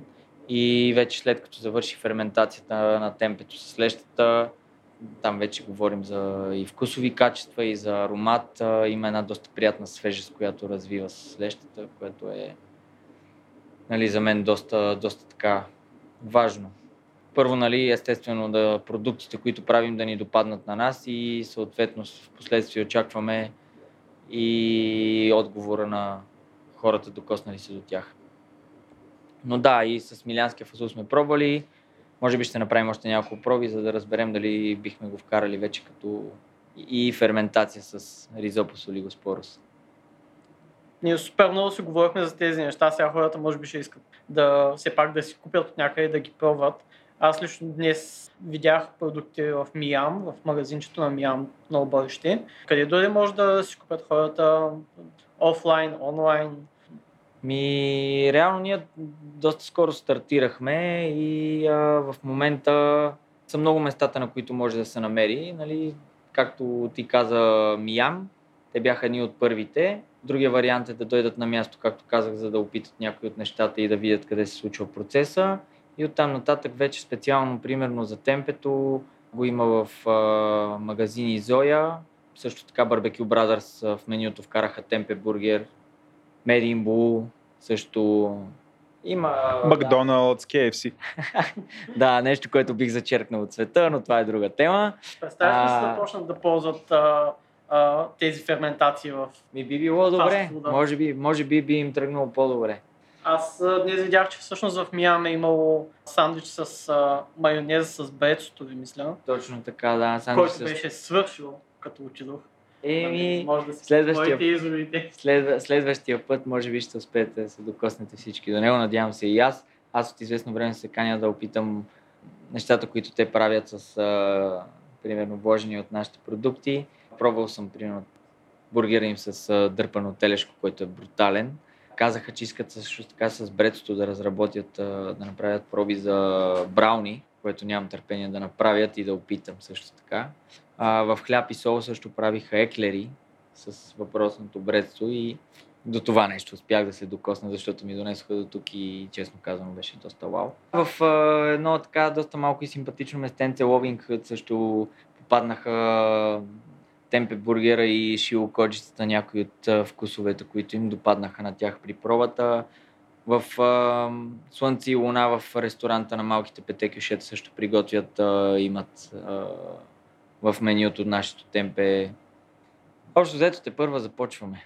Абе, а, аз това, което оставам с впечатление е, че може би най-доброто място е просто хората да си купят паста и да експериментират вкъщи. В смисъл е, могат да отидат някакви места и да го пробват, но може би най-смисленото в тази култура е да си експериментираш вкъщи, да пробваш различни неща. Аз, може би, да, това е моя takeaway от тук. За мен експерименти са най-важното нещо, честно казвам, защото с експерименти се стига до, до всичкото това, което ние до момента сме стигнали.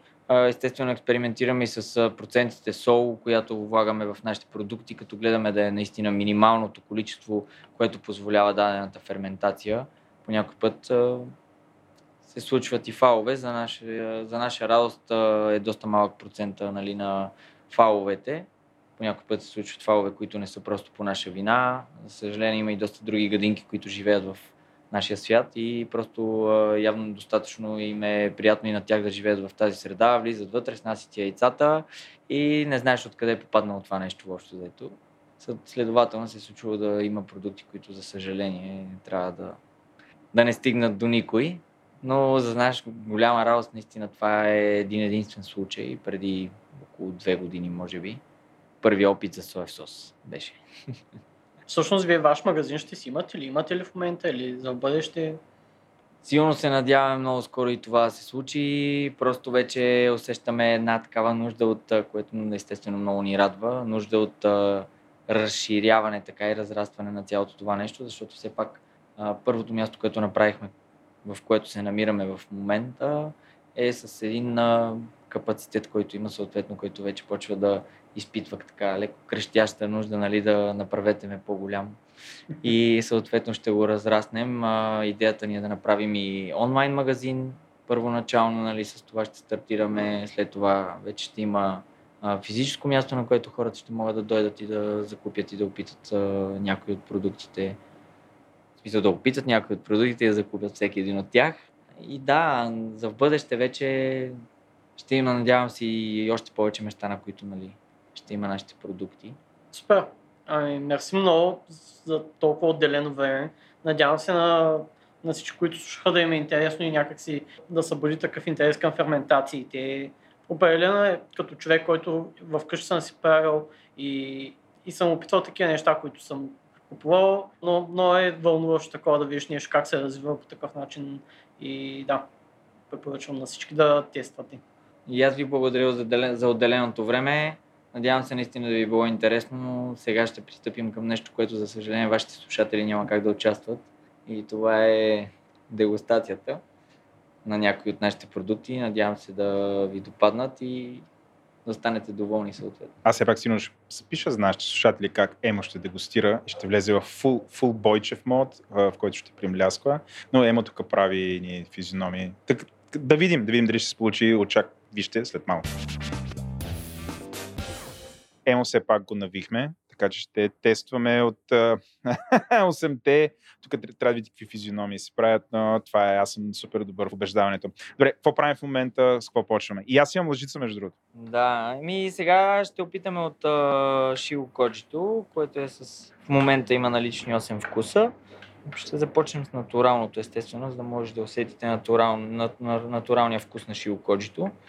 Реално вътре съставките са само коджи ориз, вода и сол ще усетите една сладост, киселина, горчивина, соленост. Общо взето ще усетите. Вие ще кажете какво усещате. Аз няма да ви казвам, но а, напълно жив продукт, богат на...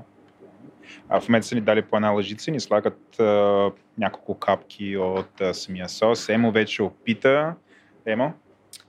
Значи, първото нещо, което прави супер голямо впечатление е колко а, интензивен е вкуса. Особено аз нали, съм пробвал, но пак останах супер изненадан. Някаква смесица между солено и сладко е много интересен такъв плодов, той Антон каза плодов да. аромат има.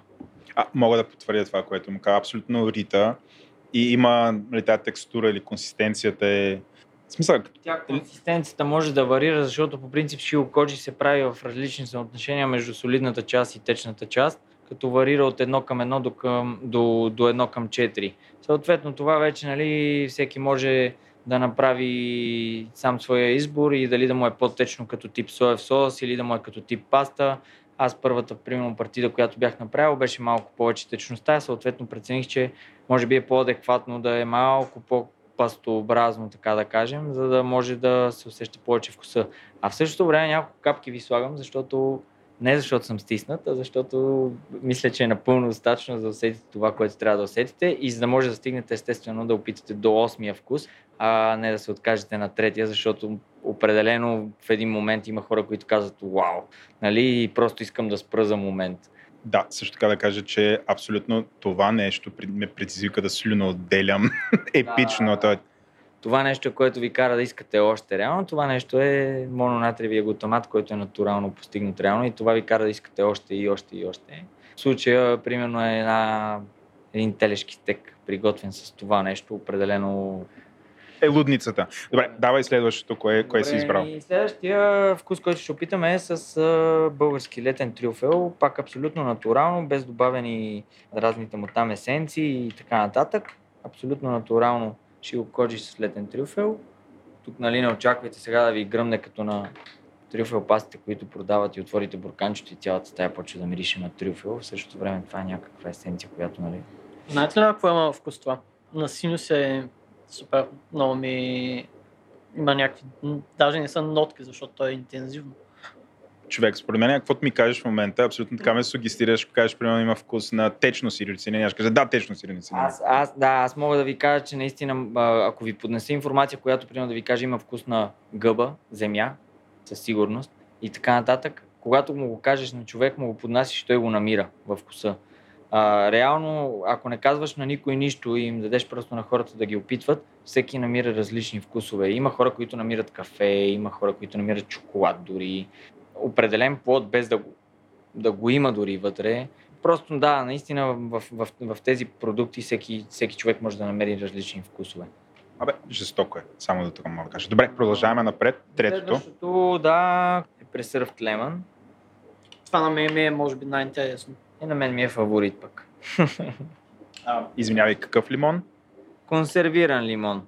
По принцип се прави лимон, в кой, който се разрязва на 4 и се слага една супена лъжица сол в него и всичките лимони, които ги правим така, нали, се притискат в буркан или друг съд, докато не си пуснат собствения сок.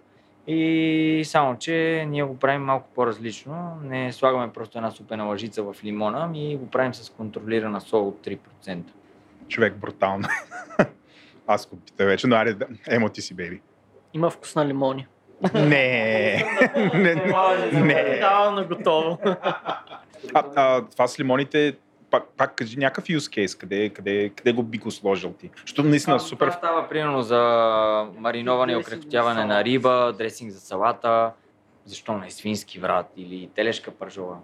Да, за дресинги на салата на мен ми звучи много добре. Да, изключително. Добре, всичко ти звучи добре. Супер. Следващото кое е, Антони? А следващото е с лакто ферментирали чили чушки. Предполагам, ядете лютичко? Аз да, не знам за Добре, то по-скоро е пикантно, не е ли? На мен тук са ми големите очаквания. Аз съм доста лютоят.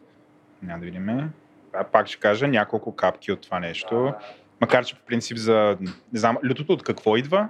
Лакто ферментирали чили чушки. Ама които... чили-чили, това колко сковила е? Ми, честно да ти кажа, не съм а, задълбавал чак в такава дълбочина, защото а, при смесването вече с шило коджито... Аз го намирам пикантно. Това е за моя пикантно, вкус. Точно. Но има хора, смисъл, ако го дадеш на дете или на някой, който не яде люто, ще каже, това е много люто. Аз не ям люто, но на мен ми е доста така балансирано. Смисъл, приятно ми е, наистина приятно. приятно. А леко пикантно. А и то, нали, най-често няма да се яде директно с лъжицата. Да. Ще се вложи в някакви неща, така че предполагам, че ще е окей okay, като като лючив А, мога да кажа, че има такъв лютото остава, не е да те ритне и не е от това супото подло люто, дето ти, о, то е хубаво и ядеш, ядеш, ядеш и в някакъв момент почваш да цивриш, но остава. Джак яде много люто, предполагам, че няма да се впечатли. А тук коментираме нормални хора, смисъл не коментираме да. Джак, която, да, тя сутрин става и си мия зъбите с, с Каролина Рипър. Нали. Между другото има и доста по-лютички пасти, ако имате желание, в последствие мога да ви дам. Това беше разработено по желание на човек, който нали, така обожава лютото. Минаваме към следващото, което е доста интересно за мен и това е българската роза. Една японска ферментация, комбинирана с един доста популярен български продукт, като българската роза. Добре, да, само за нашите слушатели не е розово, да знаете. Абсолютно си има да. такова бяло, е като натюр, като ванилия. Да, прилича на натуралния цвят на шилокоджито. Тук в случая а, има вариант цвета от рози да се осоли за около 3-4 дни и след това да се добави към шилокоджито, защото тогава освобождава повече аромат и вкус. Мисля, че е доста балансирано. На някои хора, които не обичат роза, аз не обичам роза, но на мен ми е. Това е супер интересно. Не, понеже розово, розата като цяло като вкус е доста натрапчива и дори няколко капки от някаква есенция или нещо такова, mm-hmm. според мен превземат целия вкус. Обаче тук е много балансирано, както ти казвам. Може би в някакви десерти си го представям нещо такова. Да, или наскоро, примерно, Владимир Пенов от ресторант Космос прави една вечеря в един ресторант и там приготви патешкото с шило коджито с рози и просто беше нещо невероятно това нещо. Дори за патешко става. А, а само да кажа, че в началото нали, си имат все чистия вкус и розата идва малко по-късно, така развива се и тя почва в този момент да доминира, което ми много ми хареса. Продължаваме към следващия вкус. Не остана, не остана. Някой да нямате алергии към пчелни продукти, прашец, Е, сега е момента да, да разберем. Да, да. Добре, надявам се вече да сте си тръгнали, когато ви се случи нещо евентуално. Аз съм Thanks, Thanks ферментация. Така че съм се освободил от отговорност. Така. Емо по-смели от двамата, вече опитва, жив е, преглъща. Много интересно. Това, това малко има, ми напомня най-много на, на натуралното шилокоджо. Няма, някакси няма такъв по-изявен, различен вкус, сякаш. Малко ще Има го като при розата. Изяви се, при мен се изяви. Да, има го като при розата, така почва да надгражда вкуса. В смисъл в началото усещаш наистина шилокоджите и в последствие вече ти остава на нос малко вече вкуса, който е добавен в случая, да. както розата, пчелния прашец. На, как, на какво бихте, с какво бихте сготвили? Какво, нашите слушатели какво си сготвят с този вкус? Ми може да се вложи в десерт дори, може да се... Риба бих дори направил с... Риба, да. Пчелния. На мен не звучи много, много подходящо за риба. Има един, една техника на приготвяне на риба с пчелен восък, която примерно на една така приготвена риба с пчелен восък, а, това нещо би влезнало доста така. Добре, добре, добре. Добре, продължаваме. Това е, това е, това е святобиец ливавички. Еми, първо ще минем през другия до него. Добре, извиняй, ти си имаш, имаш си адженда. Няма проблем. Това е с мукиня. Плод. Това е общо взето последната партида. Евентуално, може би ще сте едни от последните, които го опитват. Емо вече го опита. Последните, които го опитват, искам да кажа, че това е най-вкусното нещо на света, което съм опитвал и много съжалявам, че никой няма да може да го пробва. Между другото е и любимия вкус Но е... на, на Ангел от Миям. Ами, добре. Имаме последен вкус. И последният боровинки. Също така един от последните бур... едно от последните бурканчета, които някой ще може да се докосне до него. Това е много вкусно. Би го ял, понеже по-рано казах, тези неща никой няма ги яде директно с лъжицата. Това с боровинките би го ял директно от буркана. В интерес на истината. Има някои продукти, които позволяват. Жена ми, примерно, си маже широмисто директно на филия, което аз малко съм вау. Нали? Вчера, Но, да. вчера бях видял в Reddit някакъв пост на филия намазана с мисо и човека беше питал, само аз ли правя така? Явно не. да, явно. Така, това са част от а, нашите си коджи пасти, които нали, в момента имаме налични. Надявам се да разработим още вкусове за в бъдеще. Съответно, щом искаме да се придържаме и към а, сезонността, но ще видим как ще се развие за в бъдеще. Добре, а, беше абсолютно страхотно. Аз се насладих на всеки един от сосовете и ти благодаря, че ги сподели с нас и разказа. Финални думи от тема. Да, също много искам да благодаря. Това е, както казах, вкъщи съм правил и съм чел много такива неща, но е съвсем друго преживяване да се сблъскаш на някакво професионално ниво и много благодаря на Антон, че ни допусна да пробваме всички тези неща и да ни разкажем. За мен беше чест, че ми гостувахте. Винаги сте добре дошли и всеки, който би желал да ни посети, вратата е отворена. Супер. Идвайте хора. Не остана. Това беше, скъпи приятели. Бъдете бурканите, експериментирайте и елате в чата на Говори Интернет Дискорд, за да си покажем бурканите. Благодаря на всички, които ни подкрепят и на тези, които не ни подкрепят, но ни слушат. Пишете ни на info.drop-chili.com или ни оставете ревю в Apple Podcast. Чао!